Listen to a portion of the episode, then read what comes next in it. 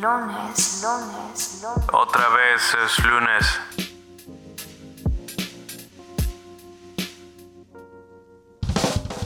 Soy Jessica Romero y este es mi podcast. Otra vez es lunes. ¿O no?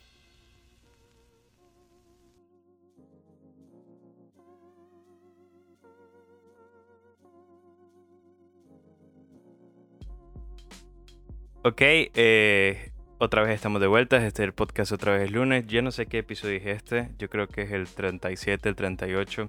Me he perdido por, por, mucho tiempo.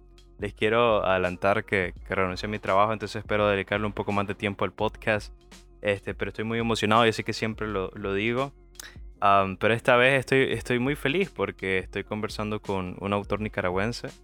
Este, ya en corto se los presento.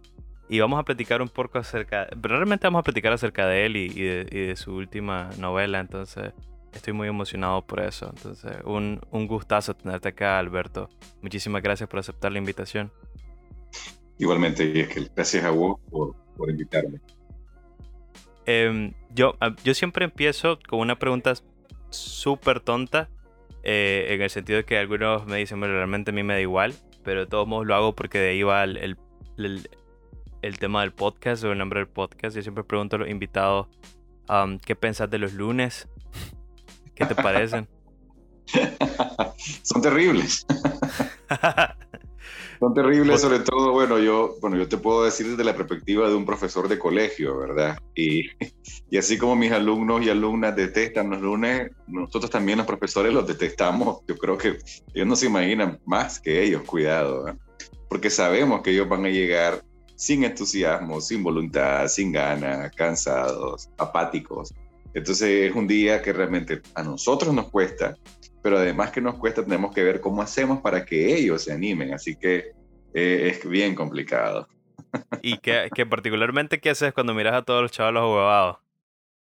Bueno, Básicamente en mi planificación docente siempre trato de, introducir algún tipo de dinámica o algo que permita que la primera hora, que es la más terrible obviamente, a las 7 de la mañana, 7 y media de la mañana, eh, ellos pues como que, como que puedan de alguna manera entrar un poco en calor, ¿no? Eh, eh, una conversación, algún, algún, algún juego de conocimiento, ahí, ahí usamos mucho lo que se llama Kahoot, que son básicamente como una, unos juegos competitivos que se crean online con preguntas de selección múltiple y entonces ellos van como que van ganando y entonces eso los entusiasma.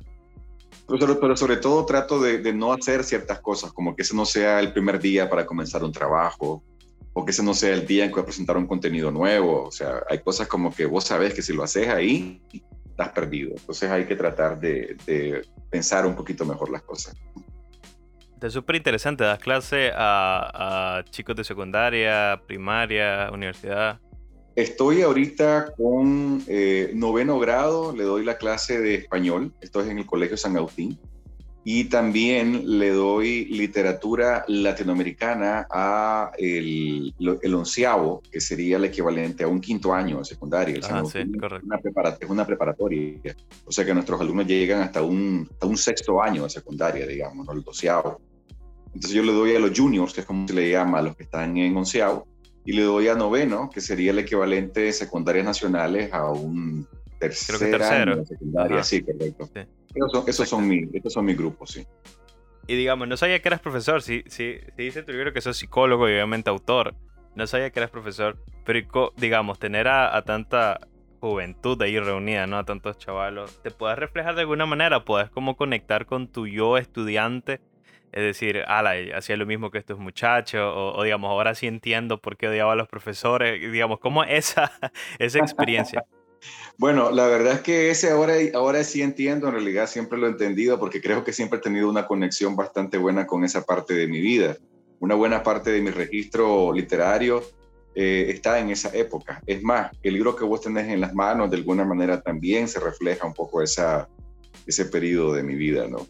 Entonces, yo creo que una de las razones, y bueno, y esto también lo digo un poquito como psicólogo autopsicologizándome, que no es algo adecuado, pero, pero a veces pasa. Eh, yo sé que yo me, yo me llevo mucho mejor trabajando con adolescentes y, y, jóvenes, porque de alguna manera es una época de mi vida que quedó ahí como más o menos fijada, diría Freud. Eh, obviamente está toda la madurez y responsabilidad del adulto que soy, que ya cumplo en enero 46, así que joven nada, ¿verdad? Pero, pero sí, de alguna manera sí me siento muy identificado, me es muy fácil empatizar con, con, con, estos muchachos y muchachas. Entonces yo me llevo muy bien con ellos, más me gusta trabajar con, con estas edades. Eh, y claro, bueno, además, más allá de eso, eh, yo pensaba convertirme en docente en mi jubilación. Yo pensaba que tal vez para esa época ya iba a poder dedicarme a la docencia, pero por diferentes razones y caminos acabó llegando mucho más pronto la, la oportunidad de ser profesor de escuela, que es algo que siempre quise hacer. Y hace tres años ya pues surgió esa oportunidad y la tomé. Y aquí estamos. Que tuani, que tuani. De hecho, en ya vamos a entrar como en, el tema de la novela, la verdad, pero en algún punto de la novela sí sentí esa, esa bueno, realmente sí es una, sí reflejas, ¿no? Esa etapa en particular. hay una cuestión que noté mucho que es que en algún momento leí mucho a Nietzsche, dice en la novela, entonces me, preguntaba, ¿y qué aprendió de Nietzsche a esa edad? Porque es como, como complicado esa edad, es bien peligroso. Bastante, sí. Pero, pero aparte de eso sí sentí mucho esa, esa cuestión, lo cual me hizo conectar a mí también con, con esa época en particular. Y es que te he comentado al inicio del podcast que tu libro es hermoso por fuera. por, por, me, me, encanta muchísimo la edición y es un poco superficial de mi parte, pero creo que la mayoría de las personas, los lectores en realidad, o sea, la parte de la edición tiene que ser muy importante. O sea, es blanco y la textura es increíblemente deliciosa. Realmente te, explico esas razones porque son las razones por las cuales del, del anaquel, del saqué el libro. Te enamoró. me enamoró, me enamoró, realmente me enamoró. y ya sabía, ya, el nombre sí lo había, lo, había reconocido, ¿no? Te, sigo de Twitter de tiempo y sé que hacías minificciones, entonces me parecía súper genial, la verdad. Entonces, bueno, digo, ah, ahora está haciendo, ya, no son minificciones o relatos, algo más, más grandecito. Pero el monstruo de mi madre, más es un título, es un título honestamente siento que es un título gancho porque yo quiero saber qué pasa ahí, ¿no? Pero a manera personal, digo, le muestro a mi madre. Yo recuerdo que también mi mamá era de alguna manera imperfecta también, por ponerlo en palabras. Es imperfecta porque todavía está conmigo. Eh, y me llamó muchísimo la atención. Digamos, ¿de dónde viene eso? ¿De dónde viene el título? Sí, el nombre ha sido objeto de atención, ha sido bueno, menos polémico de lo que me esperaba hasta ahora. Pero te puedo decir, por ejemplo, de que algunos familiares decidieron no leerlo por el título. Alguna familia mía, precisamente. sí, es entendible. Claro, entonces sí, sí, porque, bueno, daría para toda una conversación sobre el sobre, pero bueno, el título, pues vos que lo leíste ya, pues creo que estás claro de que es una síntesis del contenido. O sea que efectivamente sí cumple con el propósito de marketing, si vos querés, ¿verdad? De convertirse en un gancho, porque obviamente no escapa ni a mí ni a la editora eh, el hecho de que Salvador Navas, excelente editora, que podríamos tocar ese tema cuando hablemos de la parte creativa, precisamente, eh, el, que el título iba a enganchar. O sea, en ningún momento nadie dijo cambiémoslo, en absoluto. O sea, fue clarísimo que el título era y punto. Más me acuerdo que una escritora eh, costarricense, Catalina Botellas, eh, Catalina Murillo, perdón, ese es el nombre de ella en Facebook, Catalina Murillo. Eh, sí. Eh, Catalina Murillo, que es una escritora galardonada por el Echeverría, el, Aquiles, que es el premio anual literario y artístico, pico, me dijo, te odio, porque ese título lo tenía para la novela que yo quería escribir en el 2022. bueno, me lo dijo con cariño, ¿no? Eh, entonces, pero, pero claro, el título, el título, bueno, el título básicamente es el proceso del libro, el título es la síntesis del libro, el título es la, conclusión a la que yo, que yo alcanzo precisamente mientras escribo el libro incluso. Eh, y sí, pues si vamos a reducirlo a un momento en concreto, tiene que ver con una, con una parte de mi infancia, ¿no? Tiene que ver con la convivencia con mi madre, que es de lo que trata en gran parte la obra tiene que ver con algo que yo manejaba a nivel mental, en un secreto, si vos querés, que yo tenía muy chiquito y que nunca lo había compartido con nadie. Es más, creo que la expresión se hizo pública en la novela. O sea, digamos que esa idea de lo de los monstruos, el monstruo, lo monstruoso, es algo que yo guardé durante décadas en mi cabeza, sin que nunca se convirtiera en una expresión pública. Y el título lo que hace, aunque no te des cuenta al inicio, sino hasta que has avanzado bastante, es resignificar esto. Y, y de alguna manera hay una pista con esto, con el epígrafe inicial, ¿no? pero de nuevo, hay que leerlo todo para poder llegar entonces a entender el título de otra forma. Y realmente hay ambigüedad, y ambigüedad intencionada en, en por qué se llama así, ¿no? Digamos, dos, dos preguntas muy rápidas. Eh, lo primero es esta, eh, eso que mencionas, ¿no? De resignificar, no sé si el, la palabra monstruo o, o, digamos, el sentido del título, porque de una u otra manera estar conectado con esa parte negativa en, en todos los aspectos de nuestra vida es demasiado necesario. Hoy en día siento que todo tiene que ser perfecto, incluso la construcción de la familia, si es que existe todavía esa idea, ¿no? De la familia y los valores tradicionales. Pero realmente ah, la verdad es que nuestras familias, y no solo hablo por los nicaragüenses o los latinos, en realidad las familias son bien disfuncionales, son bien complicadas. Y el hecho de que de alguna manera sí guardemos mucho de esa negatividad, y me pasó mucho cuando, cuando escribí mi primer poemario, habían cosas que similar a lo tuyo la gente se dio cuenta hasta que ya, hasta que ya estaba fuera, ¿no? Hasta que ya estaba escrito. De alguna manera me parecía como un gran desahogo pero también el poder entrar en contacto directamente con esa parte horrible mía, directamente mía en este caso, ¿no? De, de ah, este, este es el yes que supongamos negativo, o el contrario, lo que la gente no ve, ¿no? En este caso. Y sí sentí, creo que la otra pregunta es esto de, sí sentí sobre todo al inicio del libro, de que las voces, la, la de tu madre, que realmente me parece increíble tu reinterpretación para generar una voz a tu mamá y la tuya de alguna manera eran la misma, ¿no? Y obviamente el ejercicio puede ser porque es el mismo autor quien está escribiendo eh, las voces, pero yo, lejos de lo técnico, este, a mí me parecía de que de alguna manera sentía de que mucho de ella estaba en voz, eh, mm. digamos, era de alguna manera ese producto, ¿no? De, de todas las, de las relaciones y sucesos que tu mamá tuvo, ¿no? Entonces sentía de hasta qué punto nos damos cuenta de que tanto nos llegamos a parecer a, nuestros padres, ¿no? Y la pregunta realmente era esto, ¿no? Si ¿Alguna vez, eh, fuera de lo mercadológico, sentiste que las personas se podían proyectar, la mayoría de las personas se podían proyectar en un título como ese? Mira, eh, no, no lo pensé. Eh, bueno, pues que en principio la obra tiene una génesis que, bueno, inicia como un, una, un intento de concursar con el Banco Central en una convocatoria de novela breve, el, Teresa Sánchez, ¿no? Que se, se, convoca anualmente en Nicaragua. Y hace, creo que fue como en el 2016, no, no fue antes, fue el 2015, algo así, o 2014. Lo pone en el prólogo, lo pone en algún lado esto, en algún lado aparece el momento, ¿no? Y ah, siempre se, yo con los años soy muy malo. La cosa es de que se tira esta convocatoria que vos sabes que va cambiando. Algún año es cuento, otro año es poesía, otro año es novela breve. Y entonces yo veo eso y yo vengo de un proceso de duelo largo. Es más, yo comienzo a escribir ya de manera formal y seria a partir de la muerte de mi madre, que me encontró precisamente recibiendo un taller de literatura, el primero, el primero y único en que he estado realmente, de literatura narrativa, quiero decir, estuve en uno de poesía años atrás, en el tiempo que estuve escribiendo poesía, tiempos de los cuales no hablo. Y, y entonces la, la, estaba doña Isolda Rodríguez, bueno, las Isoldas de Anide estaban dando este taller y durante el taller murió mi mamá. Y entonces, claro, fue como un poquito como aquellas fórmulas de Marvel, ¿no? De, de, que a alguien le cae, o le pica una abeja, le cae un líquido tóxico y a la vez hay un rayo. Pues en este caso fue estar en el taller de literatura y mi madre muere. Entonces eso me empujó a la literatura de una manera, digamos, más formal. Entonces yo todavía estaba en ese ciclo de estar escribiendo, estoy escribiendo muchos cuentos, todos esos cuentos tan inéditos, no creo que los publique nunca, realmente siento que son en parte muy debutantes, pero también en parte responden a un cierto sentimiento de ese momento. Cuando aparece la convocatoria del Banco Central, yo me decido a, a montar realmente un escrito que sea directamente ya intencionado. Todos estos otros cuentos aludían a la muerte y mi madre podía reflejarse en todos ellos, pero nunca era algo directo.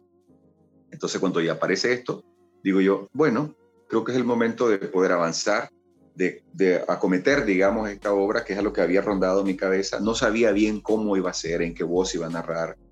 No tenía, no tenía un plan. Solo sabía que era una obra sobre la vida de mi madre y, y que de alguna manera iba a estar ahí. Incluso que yo apareciera hablando, fue una cosa que apareció durante el camino. O sea, un personaje que me representara a mí. Y, este, y entonces, claro, el título no existía en principio, solamente fui avanzando, avanzando y construyendo la obra. Cuando ya tenía un primer borrador, que no fue para, para el Banco Central, no lo logré. Eh, yo creo que fue que avancé como la mitad del libro antes que el libro me destrozara. O sea, literal, no pude seguir avanzando. O sea, es como el proceso emocional era tan intenso todavía que no logré seguir escribiendo. Entonces lo, lo dejé ahí, lo, lo dejé en el, refrigerador y creo que fue como un año después o, más que lo retomé. Esta vez pensando en otra convocatoria, una de España, de novela breve, creo que es de Gijón. Y ahí sí agarré impulso, creo que también ese tiempo que había pasado congelada la obra me ayudó a poder retomarla ya sin tanto dolor. Y seguí entonces escribiendo, volví a la obra muy difícil eso de dejar un, libro y volver a él eh, después de un tiempo. Me había pasado antes con Chico Largo, que tardé, creo que fueron como dos, tres años entre la primer, mi primer intento, que igual también lo dejé a la mitad, y luego retomarlo. Ahora que lo pienso es tendencia un poquito a estas alturas en mí. Y, y entonces esta segunda vez sí logré acabarlo. Y cuando lo acabé me pareció súper natural que el nombre fuera ese. O sea, sentía que era un hombre que respondía al libro, que, pero sobre todo porque sintetizaba, como, te, como dije al inicio, pues un poco la, la idea. Fue mi esposa la que me hizo ver en el 2016 que era un hombre que podía ocasionar eh, polémica o podía golpear, pero y que también podía ser polémico barato, ¿verdad? Como cuando pones un nombre así como un poquito amarillista y quieres que se, claro, se escandalice y lo compre pero honestamente, y yo creo que se defiende solo la obra en sí, realmente el nombre es el nombre del libro. No se me ocurre otra forma que se podría llamar. Así que en realidad no fue pensado por, con intenciones de marketing, sino porque realmente yo sentí que ese era el nombre que debía de tener y que resumía, insisto, la ambigüedad, porque el nombre tiene un significado al inicio y tiene otro significado hacia el final. O sea, es como vos podés viajar a través de los sentidos que, que tiene el nombre del título, del título de la obra, y te, y entender, digamos, que, que, se resignifica, que es lo que estaba diciendo al inicio, ¿no? Entonces sí, estuve claro que iba a llamar la atención y claro, me pareció bien. Yo también busco títulos que funcionen con mis obras, pero probablemente... me encanta. Gracias. Esta es la única obra en la que probablemente, como te digo, el título yo lo habría defendido, no me importa que me dijeran, no va, ah, pues no lo publico. O sea, tiene, que, tiene que llamarse así. Yo creo que sí, que de alguna manera sí, creo que es el título que más habría defendido, pero no hubo hace falta defenderlo, como te digo. Al contrario, mi editora inmediatamente lo, le pareció fantástico. Sí, realmente siento que, o sea, hablando de, nuevo de título, abre y cierra la novela, o sea, es como realmente el, ciclo perfecto. Y, digamos, mencionabas de que, y se nota, digamos, en la novela, cuando llegas a cierto, a cierto punto, eh, diría yo, no, no sé si un parte de aguas, pero luego digo yo, este, eh, aquí hay un cambio porque si no, esta novela sí me quebró. Y después mencionabas retornar a ella. En términos creativos, ¿sentís que es difícil volver a una novela por todo el tener que reordenar las ideas, tus notas, reentender si al final el camino que, que, tomaste para la novela era el indicado? Digamos, me imagino que dentro de este proceso, yo no soy escritor obviamente, hay muchas dudas con respecto a hacia dónde voy y tal. De hecho, lo refleja en la novela, lo decís. Lo decís ahí eh, que te quebró, que, que fue incluso la parte investigativa fue realmente complejo.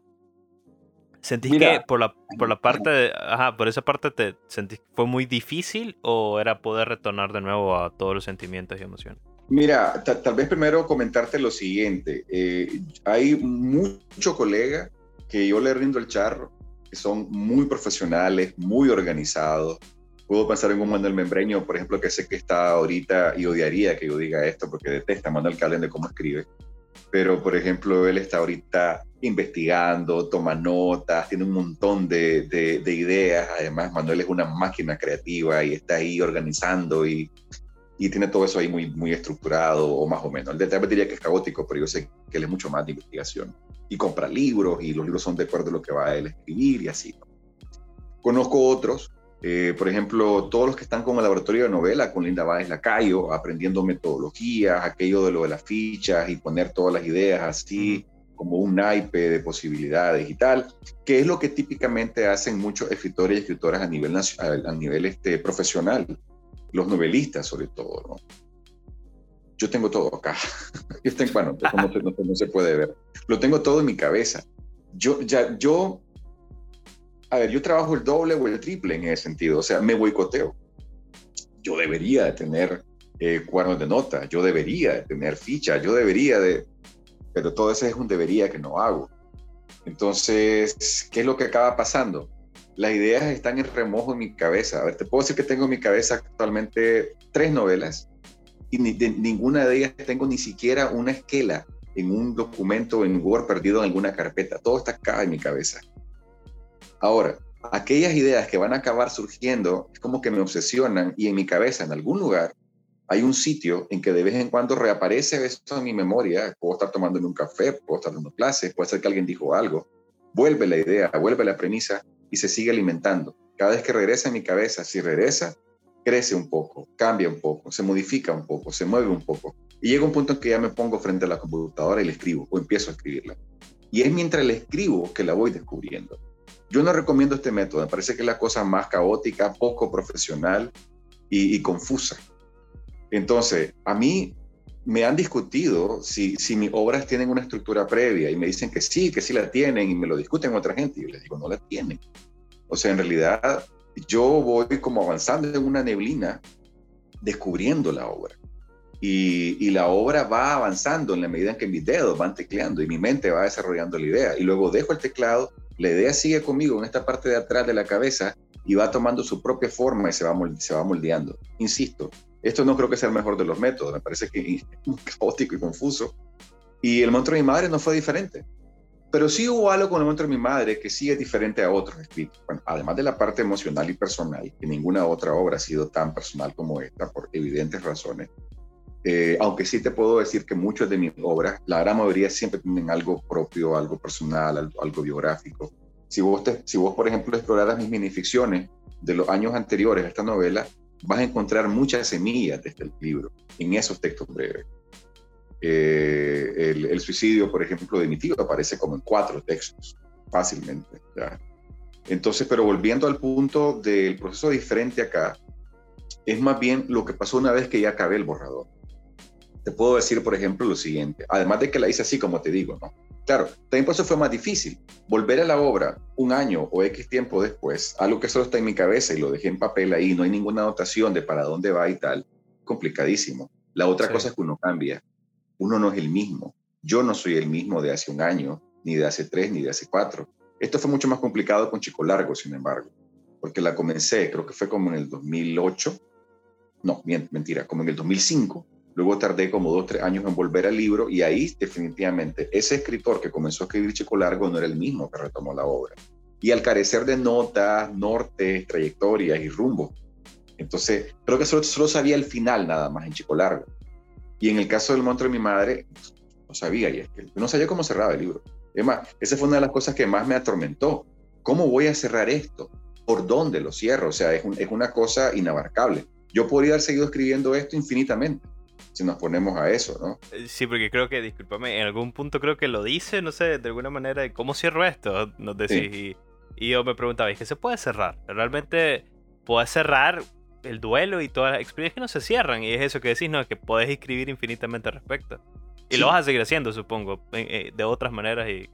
De alguna manera, de alguna manera sí, de alguna manera sí. Tengo ahorita entre manos un libro de cuentos que de alguna manera es un, es un eco del monstruo de mi madre. ¿va? De alguna forma. Pero El monstruo de mi madre, uno, cierra y ya está. O sea, quiero decir, es una obra que no puede, te lo digo porque nada más me había, me había como, como seducido con la idea de hacer una segunda parte.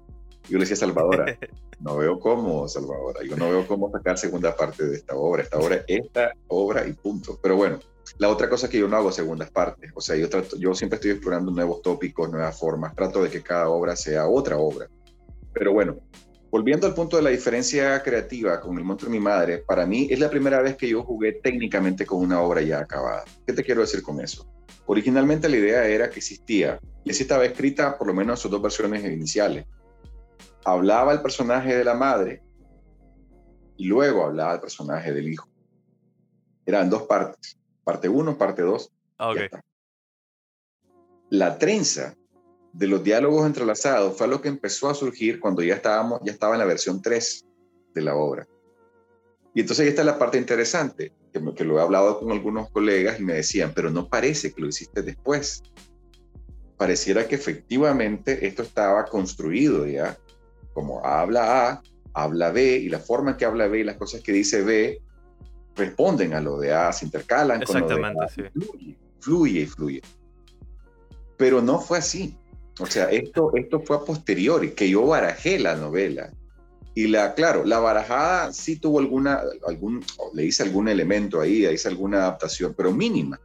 En realidad a mí me sorprendió, yo fui el primer sorprendido en ver cómo, cómo funcionaba de bien, cómo dialogaba de bien el tenerlo eh, entrelazado. Y entonces, por ejemplo, eso te puedo decir que sucedió, pues que yo mismo me di cuenta de la posibilidad de cambiar la estructura del libro una vez que el libro ya estaba construido. Entonces, cosas que pasan. Cosas Digamos, que no pasan. soy- no- obviamente no soy experto, creo que soy la persona menos indicada de pronto para, para hablar de temas técnicos, pero me parece increíble porque, a ver, si de- tenías como un lado A y un lado B, y la manera en cómo se trenzan eh, eh, es súper, súper orgánico, es lo que te mencionaba al inicio, sí sentía de que tal vez es eso, ¿no? Que mencionabas de si A le respondía a B, ¿no? Y digamos, pero lo está escribiendo, lo está escribiendo una misma persona. O sea, es él quien está tomando la voz de su madre y su propia voz casi digo un poquito como a los Hitchcock, ¿no? Con, con, Claro. con, con- sí, con su película esta, ese me da el nombre. Con el, el- el hotel, el motel Bates. Ah, no sí, no. Ajá, correcto, ¿no? Eh, Pero entonces A le responde a B y me, y me parece que, que aparte de que es súper orgánico, de alguna u otra manera, este, sí sentía de que, de que era como hablar como un espejo, ¿no? En tu, en tu caso, ¿no? De, de, de nuevo, el, el enfrentar todo eso, ¿no? Le das una voz a tu, a tu madre, pero era como hablar con un espejo, entonces te respondías muy bien, ¿no? Porque a veces sucede que, eh, desde mi perspectiva, sucede que es muy fácil hablar solo, ¿no? Y responderse uno mismo. Es algo que yo hago, entonces...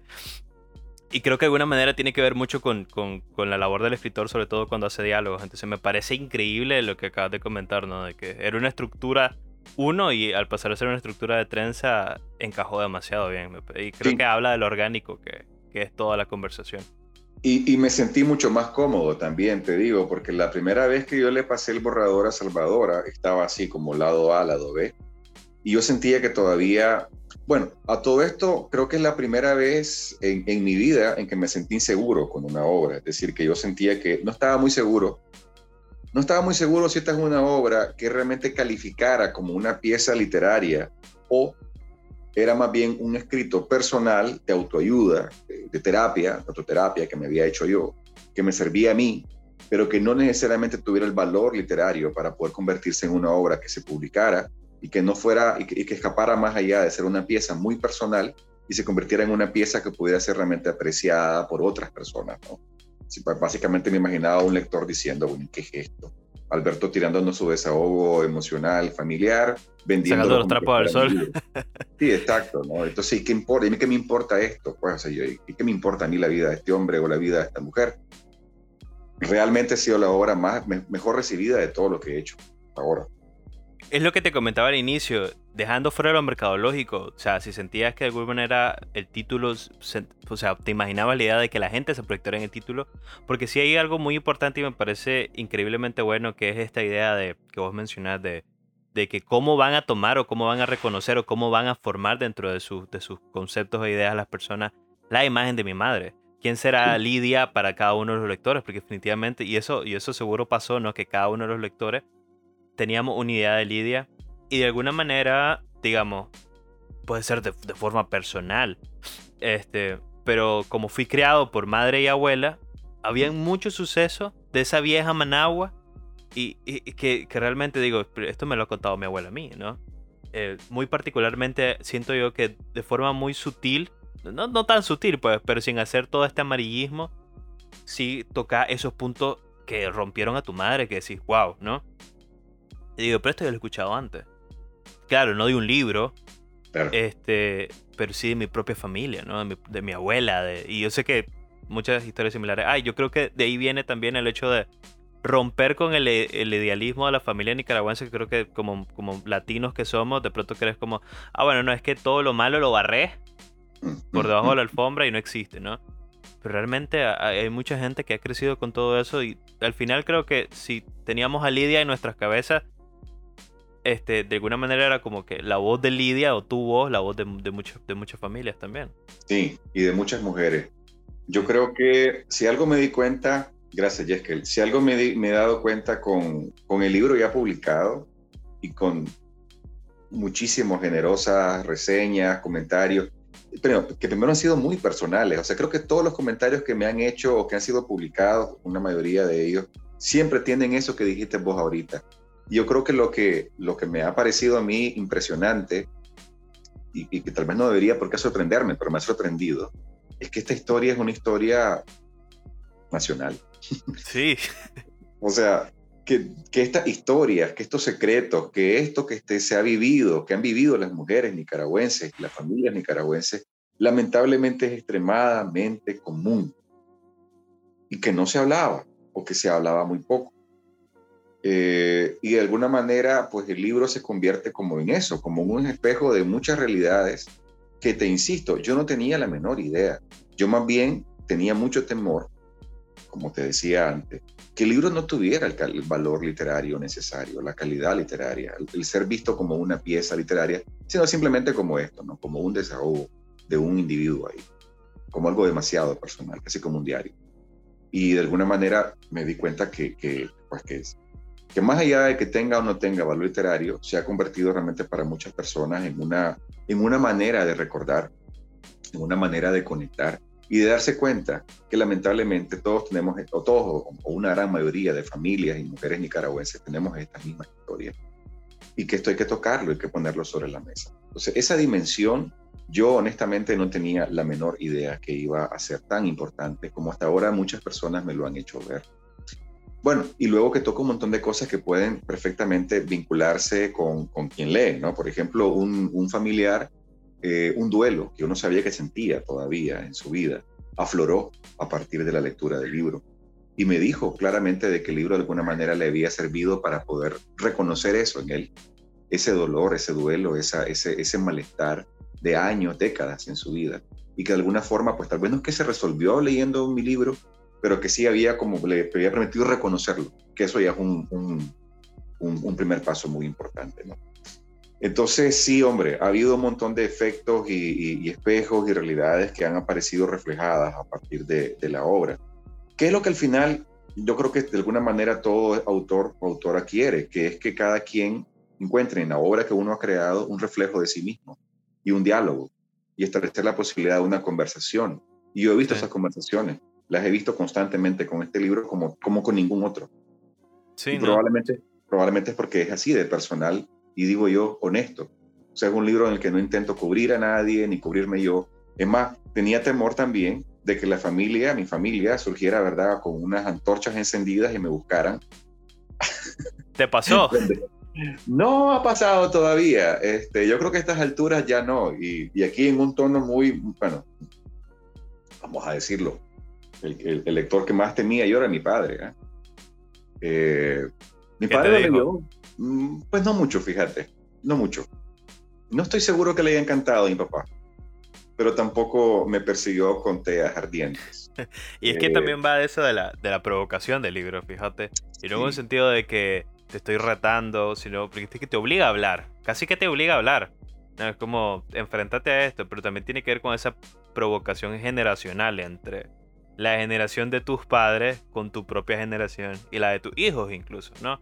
Entonces, y como esas tres perspectivas, generalmente la de ustedes dos, tu madre, tu padre y vos, que son padres o fueron padres, de alguna manera tienen un, este, que no es evidente, pero siento yo este choque generacional que es una cuestión muy nica, incluso en, materia económica o política de cómo queremos resolver las cosas, ¿no?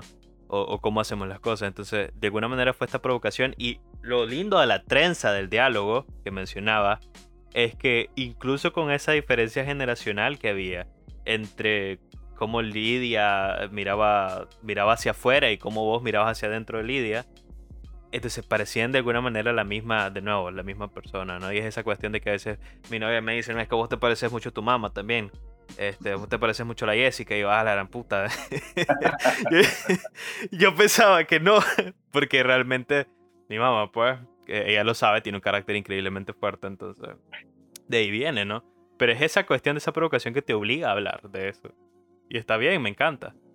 Hay un, hay un proceso ahí que yo no sé si es latino, no sé si es nicaragüense, yo creo que es bastante universal, El, nuestros padres son nuestros padres, somos sus hijos. En algún momento matamos a nuestros padres, que es lo que plantea Nietzsche precisamente, ¿no? Y nos convertimos entonces en, en, en alguien distinto, en alguien que no depende de ellos, en alguien que es adulto autónomo, a cierto punto, o joven autónomo, autónoma. Pero luego la tercera parte es la que no nos dicen, que es cuando los revivimos y los convertimos en seres humanos. Y ese proceso, esa tercera parte falla muchas veces, muchas veces, demasiadas veces lamentablemente. Eh, te digo esto porque, por ejemplo, ya me sorprendió muchísimo unos alumnos míos, porque hay una charla mía de TEDx que se creó cuando yo estaba escribiendo este libro. Se llama Reescribir mi propio personaje. Lamentablemente no, no, se, no se ha subido a plataformas por diferentes problemas, así que no, no se puede. O sea, no, se puede ver la charla. No, yo, yo, yo la uso porque sí la tengo y la tengo en privado y la puedo usar con mis alumnos en la escuela cuando ya son juniors, en un trabajo que le hago hacer, que es una autobiografía en retroceso, emulando a, a Carpentier con Viaje a la Semilla, que es una historia eh, de ritmo mágico de un, de un marqués de capellanías en La Habana, Cuba, que sale desde que ya está muerto hasta que se convierte en bebé, como Benjamin Button. Ajá, Una vez yo lo leemos y una vez que lo leen yo le hago hacer lo mismo con sus vidas, que al comienzo se quejan horriblemente y sufren horriblemente y luego lo disfrutan enormemente al acabarlo.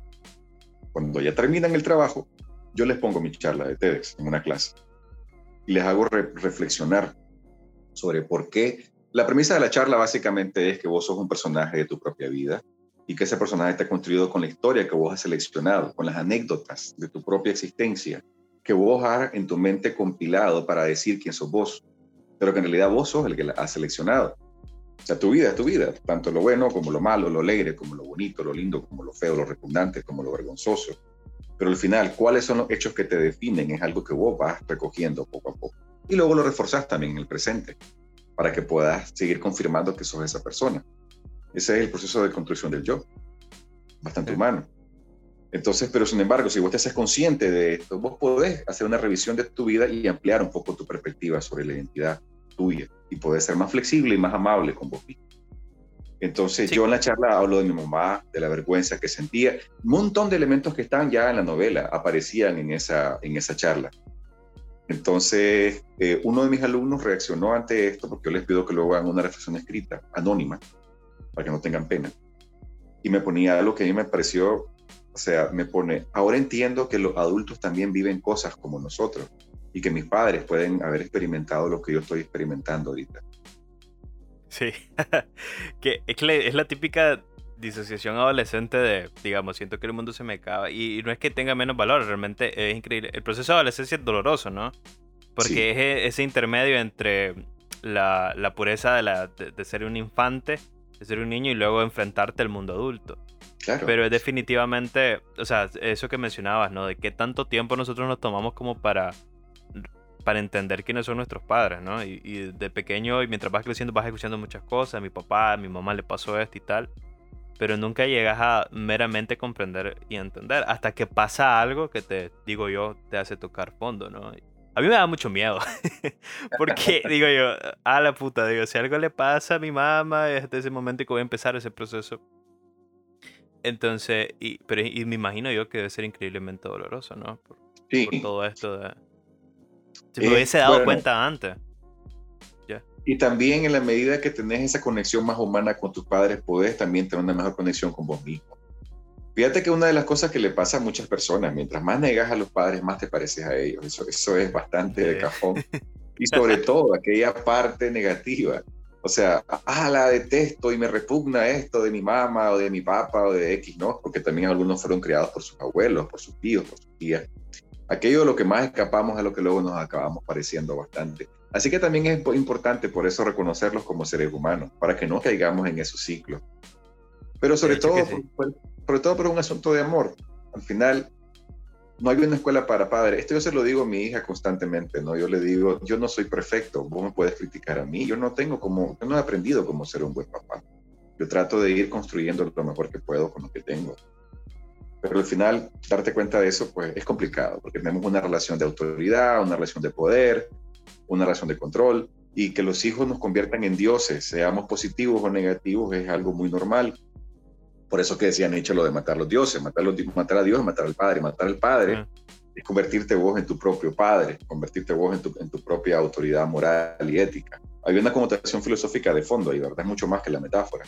Pero como digo, hace falta lo que sería la síntesis. O sea, la tesis es amor y temor, las, la antítesis sería el, el matar y el, ser autónomo, pero la síntesis es cuando ya finalmente volvés a ver a tus padres y los miras como seres humanos, como seres humanos con debilidades, con fortalezas, que no sabían bien lo que estaban haciendo, que casi siempre estuvimos improvisando como pudimos y que, que tuvimos unas vidas que normalmente no compartimos con nuestros hijos, lo cual es muy lamentable también, para poder mantener la autoridad, el control y el poder. Entonces es complicado, es complicado. Sí, pero muy, muy buena esa, la, digamos, la analogía de la, de la síntesis. Sí. Está muy dialéctico realmente. Es que el ejercicio, realmente creo que el, las generaciones no están acostumbradas a hacer muchos ejercicios dialécticos en, términos de todo. O sea, o soy muy izquierdo, o soy muy derecha, o soy padre, o soy hijo. O sea, ya cuando empezás a generar esa etiqueta y, ya te metes en esa camisa, es cuando todo se vuelve mucho más complicado porque no te permite pasar esos otros órdenes de, de vida. Pero necesitamos, necesitamos mucho, mucha síntesis. Estamos viviendo una, una época de mucha polarización en todos los sentidos y dejamos de ver los demás como, como humanos y los miramos como los otros y los enemigos. Y esa es una de las cosas que, se aprovechan precisamente los grupos de poder, desde donde los quieras ver, sean políticos, sean religiosos, sean económicos. Nosotros, que somos los humanos, que no estamos en esos grupos de poder, pues ojalá trabajáramos, trabajáramos más la síntesis, porque eso nos permitiría poder alcanzar probablemente mejores acuerdos y diálogos. Complicado, pero estamos ahí tratando. Y que creo que no se vende mucho la idea de que precisamente los otros son, son, son yo. El otro y el yo somos prácticamente lo mismo porque necesito el otro para generar un yo, para, para saber quién soy, ¿no? Exacto. de nuevo, vengo y repito lo mismo, pues tal vez estaré yo este, hablando pura pendejada, pero es esta no conversación que tenías vos con Lidia en este diálogo de trenza, de es que Lidia y Alberto son el otro y uno se construye de alguna manera, entonces creo que una de las cosas que más me ha encantado. Hay una frase muy particular que estaba buscando en tu libro ahorita, pero ya me acuerdo que la tengo anotada porque me gustó mucho. Y es, y es esta parte que ya, ya, ya raya un poco cómo resolviste esto, ¿no? Que dice, empecé a construir mi máquina del tiempo, ¿no? Para volver sobre la ruta de mi recuerdo. Pero esta es la parte que me parece súper interesante. Llenando los vacíos narrativos con puentes de ficción. Entonces yo me preguntaba, ¿cuántos puentes de ficción hay en esta narrativa que de hecho no lo tenés que revelar, pero digamos, ¿qué tan necesario fue para pegar todas esas partes importantes? Hay poco, hay poco realmente, hay poco, pero sí hay, a ver, hay algo, a ver, vamos, a, vamos a decirlo así, todo recuerdo es una ficción.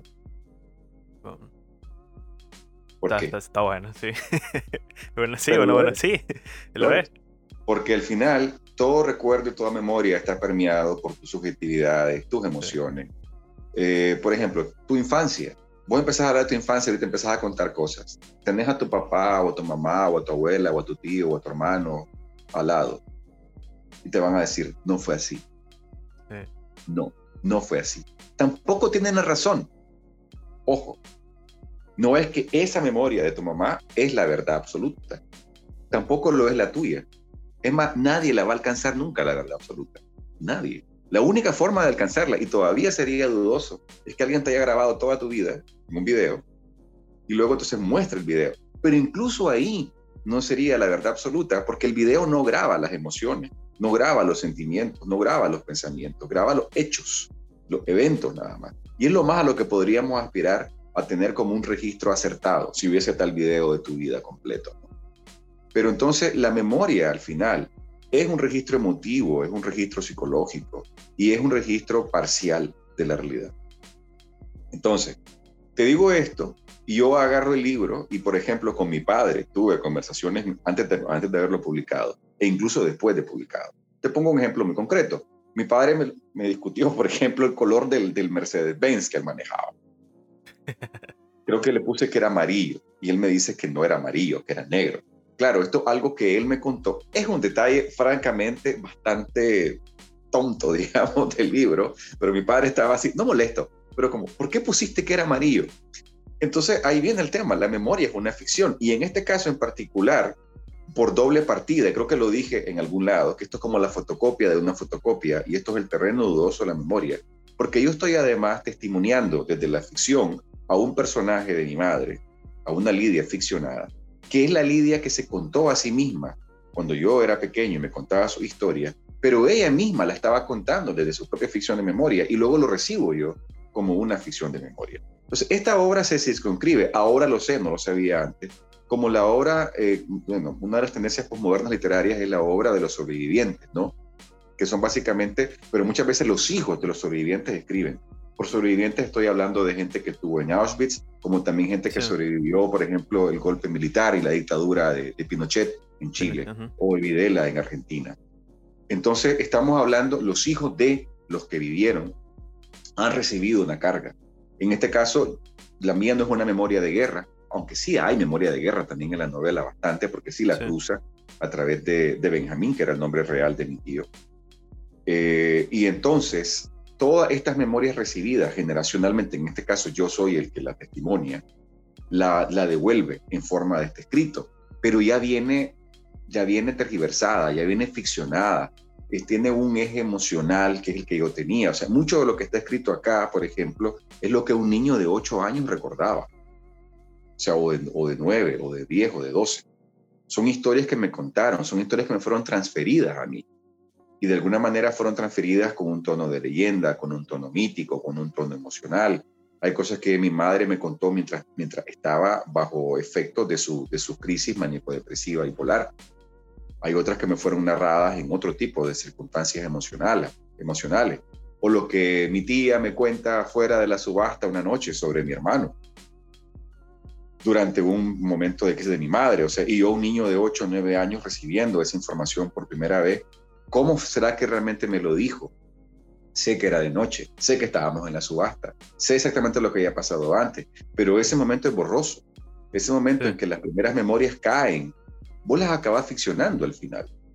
Entonces, volviendo al punto de los puentes de ficción, realmente es, así. O sea, toda la obra es una gran ficción construida sobre una memoria dudosa.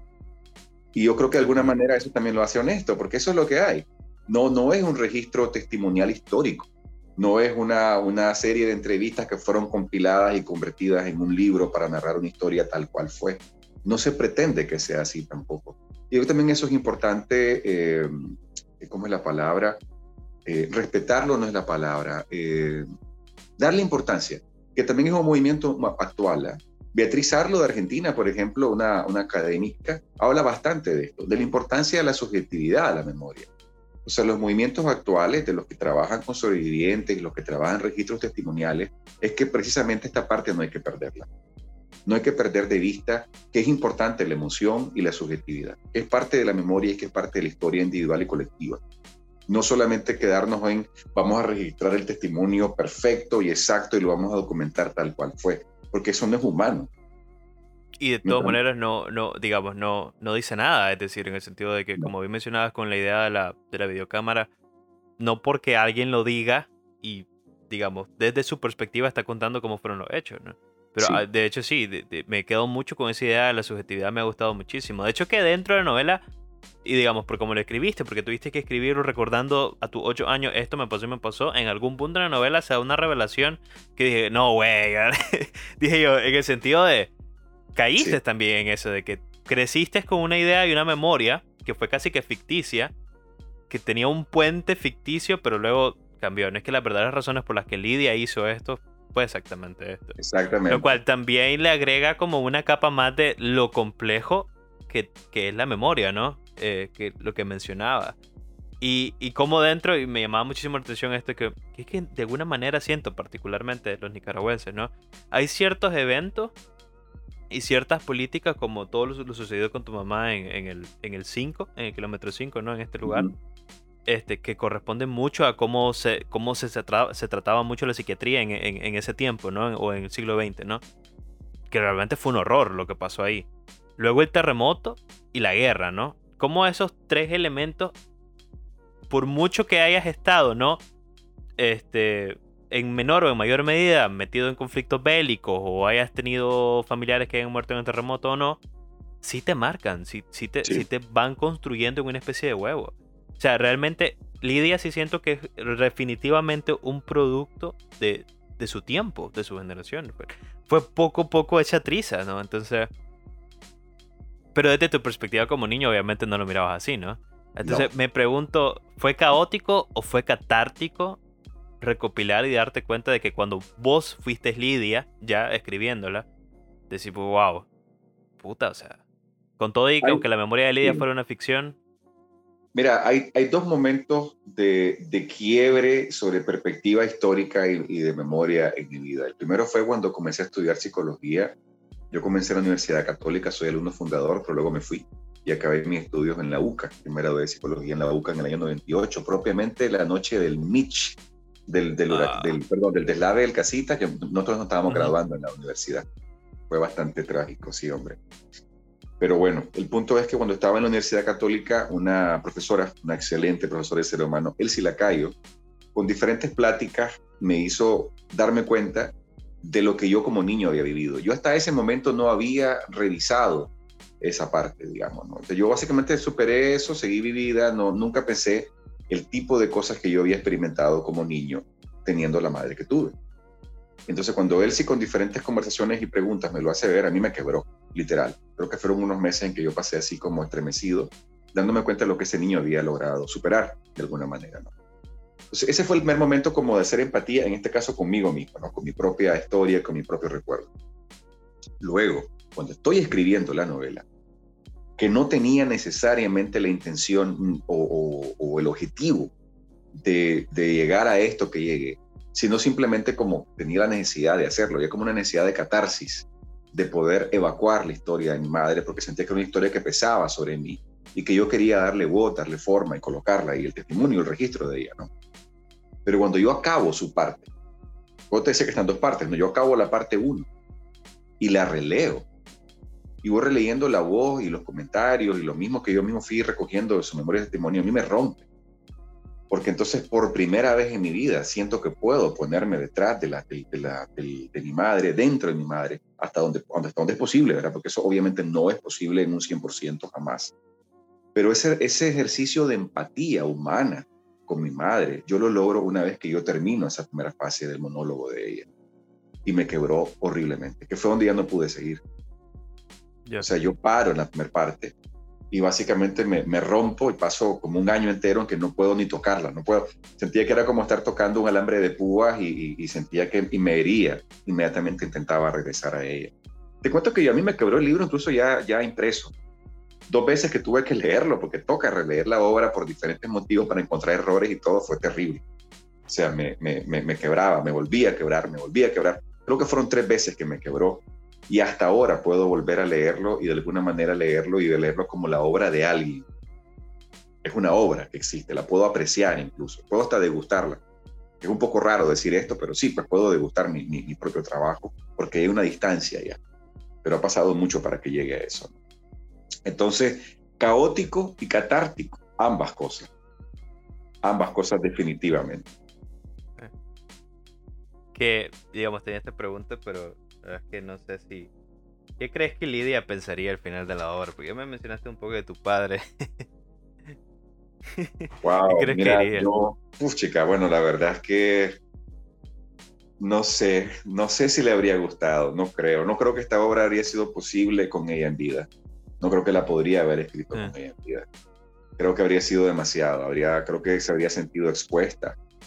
Eh, aunque sí podría, puedo imaginar a una Lidia Argüello en algún momento, en algún lugar, en una dimensión paralela, como menciono en, el libro también, eh, agradeciendo tal vez que yo haya querido dialogar con ella de esta manera o reflejar lo que reflejo ahí de esa manera. Pero muy seguramente la Lidia Argüello Girón de esta dimensión, de esta realidad, no creo que se haya se hubiera sentido muy cómoda probablemente no. No creo que nadie se sentiría cómodo con, una obra así. Te decía que era una pregunta medio tonta, pero igual la quería hacer. No, no, no, no es tonta, no es tonta, no es tonta para nada. Sí, Y, y digamos, eh, puta, la idea que tengo yo en mi cabeza, digamos, yo le, le dedicaría este podcast, la verdad, me parece, me parece una gran mujer a pesar de todo. Este, y vos también, pues también tu trabajo también, eh, como chaval o como joven, tener que lidiar con eso, ¿no? Pero, y y me parece lo bonito que es que dentro de todo eso también hay un poquito de, de, lo que me gusta a mí. Hay una, hay una referencia muy muy rápida a Lovecraft, de pronto mencionaba mm. de que cuentos de terror. Y este, si, si, si Alberto escribe algo así, yo, también quiero leerlo. Incluso Blade Runner también. Entonces, hay de todo un poco. La otra pregunta era eso, ¿qué tan, qué tan geek eras? ¿Qué tanto te gustaba o la, o la, la literatura de terror? Me encanta. A ver, mi, a ver, yo le debo ser escritor en gran parte a la biblioteca de mi padre. Mi padre es eh, fan de Stephen King. Ah, qué genial, qué genial, qué verga. Y básicamente yo crecí con, con, con, leyendo a Stephen King, The Shining, Silent Slot, Christine, Cuco, Pet Cemetery.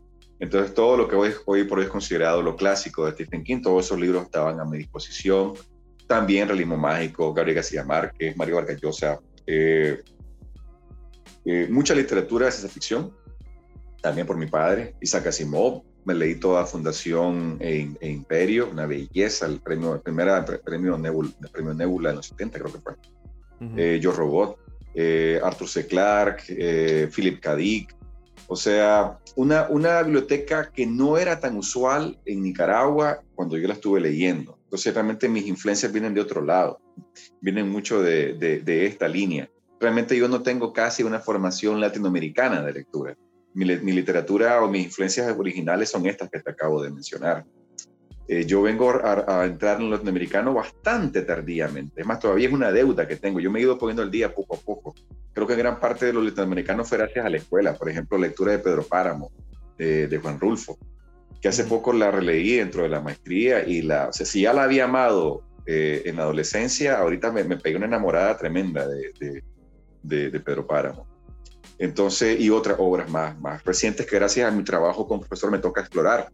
Me pagan para darme cuenta precisamente de todo esto, así que eso es una enorme ventaja, razón más para trabajar en lo que trabajo ahora. Pero, pero sí, mis influencias eran esas. Lovecraft también. Entonces, sí, sí he sido lector de terror y ciencia ficción. Fueron mis primeras lecturas, precisamente me parece, me parece súper de verga, la verdad, me pareció muy bonito. Entonces, a mí me encanta, me encanta la verdad la literatura de terror. Y Lovecraft, aunque no sea, digamos, muy buen escritor, igual me, me gusta mucho. un, amigo, un, amigo también me presentó a, Cliff Barker, Clive Barker. Ah, también, sí. Sí, correcto. Buenísimo. Y hay varios textos míos que, están, que tienen influencia. Bueno, a Stephen King le, le dediqué uno, que lo puedes buscar si te, si te interesa o te lo puedo pasar después es una, es una micronovela que se llama Los, Los García. Es un tributo total a, Stephen King. Son, son tres, tres personajes que van, que van entrando en trenza también. Y cada texto puede ser leído de manera separada, pero todo al todo generan una obra completa. Está súper súper de verga, súper genial. Yo, digamos, y esa era otra de mis preguntas si la gente quisiera, digamos, acceder a, tu, a tus minificciones o bien a tus novelas, a tus relatos, a tus cuentos, ¿cómo podrían hacerlo? O sea, ¿tenés alguna manera ya eh, central, diría yo, no sé, una página web o algún lugar en donde podamos acceder a ello? Bueno, la manera más fácil sería buscar en mi página de autor en Facebook, Alberto Sánchez Argüello, escritor nicaragüense. Hay un álbum de fotos de mis obras. Y entonces en ese álbum están todo lo, todo lo que he publicado. Entonces aquellas que se pueden descargar, ya sean antologías en las que, en las que aparezco o obras individuales, los links están ahí. Ah, entonces, por ejemplo, Miniaturas Voraces, que fue publicada con el Taller Blanco Ediciones en, en, Colombia en el año 2019. Ahí aparece el link de descarga, porque el libro fue publicado en físico en Colombia, pero también se puede descargar porque es una obra publicada bajo Creative Commons o, por ejemplo, obras publicadas con Quarks Ediciones Digitales, que son dos hasta en este momento. Una antología breve que se llama Naufragio de Botellas, ahí está el link, o también una micronovela, que es una continuación de Lo García, aunque muy poca gente sabe o entiende esto porque hay referencias tremendamente oscuras a Lo García, tan oscuras que solo yo me doy cuenta. Es un juego que me, que me gusta hacer. Y entonces, Los Jiménez es muy Lovecraftiano. Dicho sea de paso, Los Jiménez también te podría gustar también son varias voces que se van intercalando en un mundo que está hecho como de neblina blanca, donde pasan ah. cosas rarísimas. Entonces, esto fue escrito durante la pandemia y fue una necesidad que yo tuve de crearlo completamente loco, muy surreal, mientras estábamos comenzando la, la pandemia, precisamente. Que, que casi la pandemia fue como que muy surreal también, o sea, meritaba escribir algo. algo Sí, hombre, y cuando la acabé, fíjate que me di cuenta que estaba escrita en clave pandémica absoluta, porque, o sea, los personajes, la mayoría de ellos no salen de la casa. Y hay un momento dado en que la casa se mueve sola. Entonces, todo es todo el tema de la cuarentena, del encierro. Sea, está, está ahí. O claro, no hay ninguna referencia a la pandemia, pero el espíritu, digamos, de lo que sucede está muy vinculado con lo que yo estaba experimentando mientras estaba escribiendo Los Jiménez.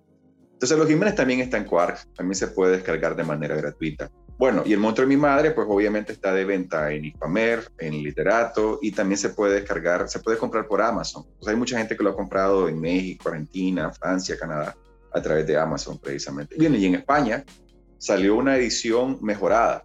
Hicimos un trabajo de revisión fuerte, intenso. Se le agregaron también algunos pies de página para que se entendieran cosas que son muy nicaragüenses o muy, muy nacionales. Y también se publicó en, en, hay una edición española de, publicada también. Qué genial, qué genial. Bueno, ha sido una hora de plática, me pareció súper genial poder hablar con vos. Este, de nuevo, no soy ni periodista ni soy el más indicado, pero traté de hacer las preguntas que, que, que, me generaron leer tu novela. De nuevo, me parece una novela increíblemente hermosa. Eh, muy, muy fácil de leer en el sentido te lo volas muy rápido. Es que muy adictiva también. Ya, o sea, no es ni porque sea corta, es porque es muy, muy adictiva.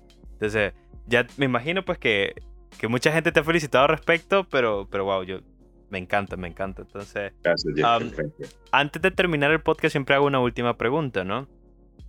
Eh, a todo mundo, no importa la edad, la verdad que he tenido todo tipo de invitados. Si tienes algún sueño todavía pendiente, ¿cuál, cuál es tu sueño de vida? Entonces... Claro, siempre. Vivimos de los sueños. Ahorita, bueno, son básicamente tres, cuatro, cuatro sueños. Uno, ser el mejor profesor de literatura que pueda ser y eso implica conocer mejor a mis alumnos, hacer el mejor trabajo posible para ellos, investigar más, crear mejores dinámicas para que las clases sean divertidas y a la vez útiles. El sueño de papá, que es ser el mejor padre posible y sobrevivir a la adolescencia de Luna, que ya cumplió 11, y poco a poco va llegando ese día en que me va a odiar, detestar, patear, escupir y demás. Y hoy luego te va a volver a amarse. Y luego, te va a volver a amar. Con suerte pero sobre todo ser un papá que comprenda esos procesos y que le permita la libertad necesaria a la vez que no la dejo de acompañar con amor. Ser el mejor esposo posible, disfrutar lo más que pueda con mi esposa la vida, disfrutar, disfrutar el tiempo que tengamos juntos. Y hay un cuarto sueño que está vinculado con literatura, particularmente con minificción, que ya no necesariamente es escribir o publicar.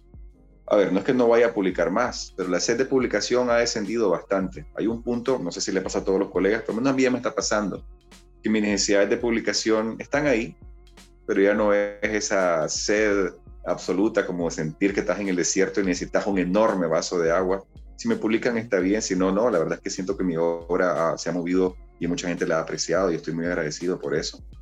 Pero es más bien mover la posibilidad de que la minificción, que es el género que más me gusta y que estoy empujando, se convierta realmente en un género importante a nivel centroamericano. Y, es, por eso me, me, estoy moviendo en muchos niveles. Y uno de ellos es comenzar un proceso de talleres eh, regionales, Creative Commons, o sea, sin cobrar nada, creando materiales y generando un modelo que luego pueda ser replicado con un canal de YouTube, con charlas Zoom en Costa Rica, Honduras, Guatemala, El Salvador, Nicaragua y Panamá.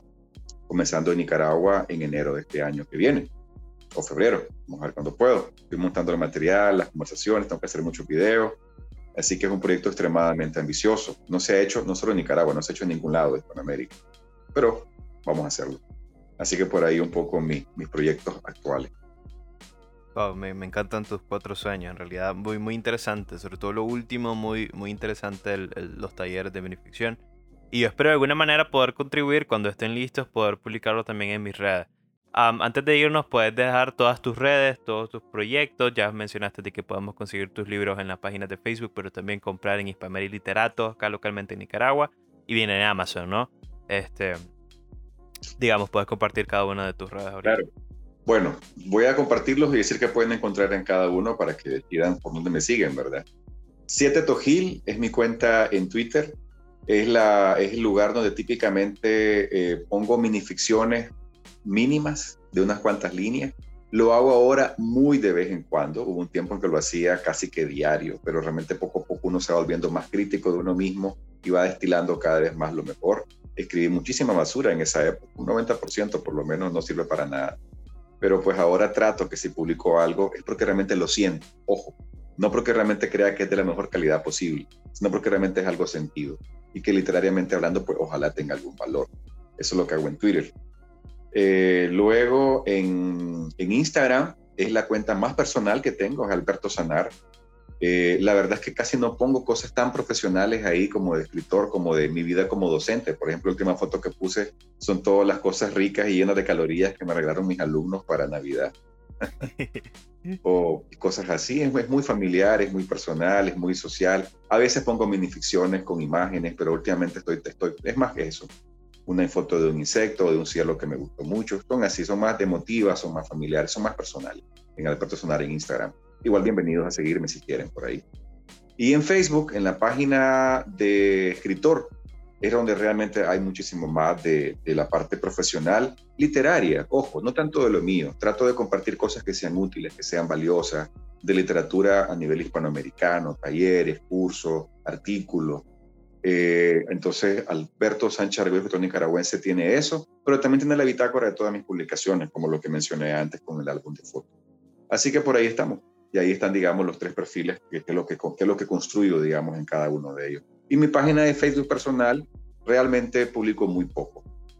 Es más que nada para poder intervenir en diferentes eventos virtuales que me invitan y cosas así. Pero realmente está bastante vacío mi muro ahí. Ok, excelente. Igual cada una de las, digamos, de tus redes en Twitter, Instagram y bien tu página de Facebook, la voy dejando en la descripción de este episodio.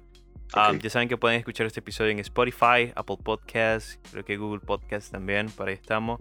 Este, y nada, ya a mí me pueden encontrar como, como Yesker Romero en Twitter y también en, en Instagram. Ya saben, lo mismo de siempre. Ahí publico la fotografía y publico cosas del podcast. Ahí tengo un solo chacuatol, pero de momento se me hace súper práctico así. Publicar todo lo que hago. Y pues nada, yo les deseo un excelente inicio de semana. Que se lo pasen bien y espero que hayan disfrutado el, el episodio. Este, muchísimas gracias a todos por escuchar. Bye. Gracias. Y listo, ahí está el episodio.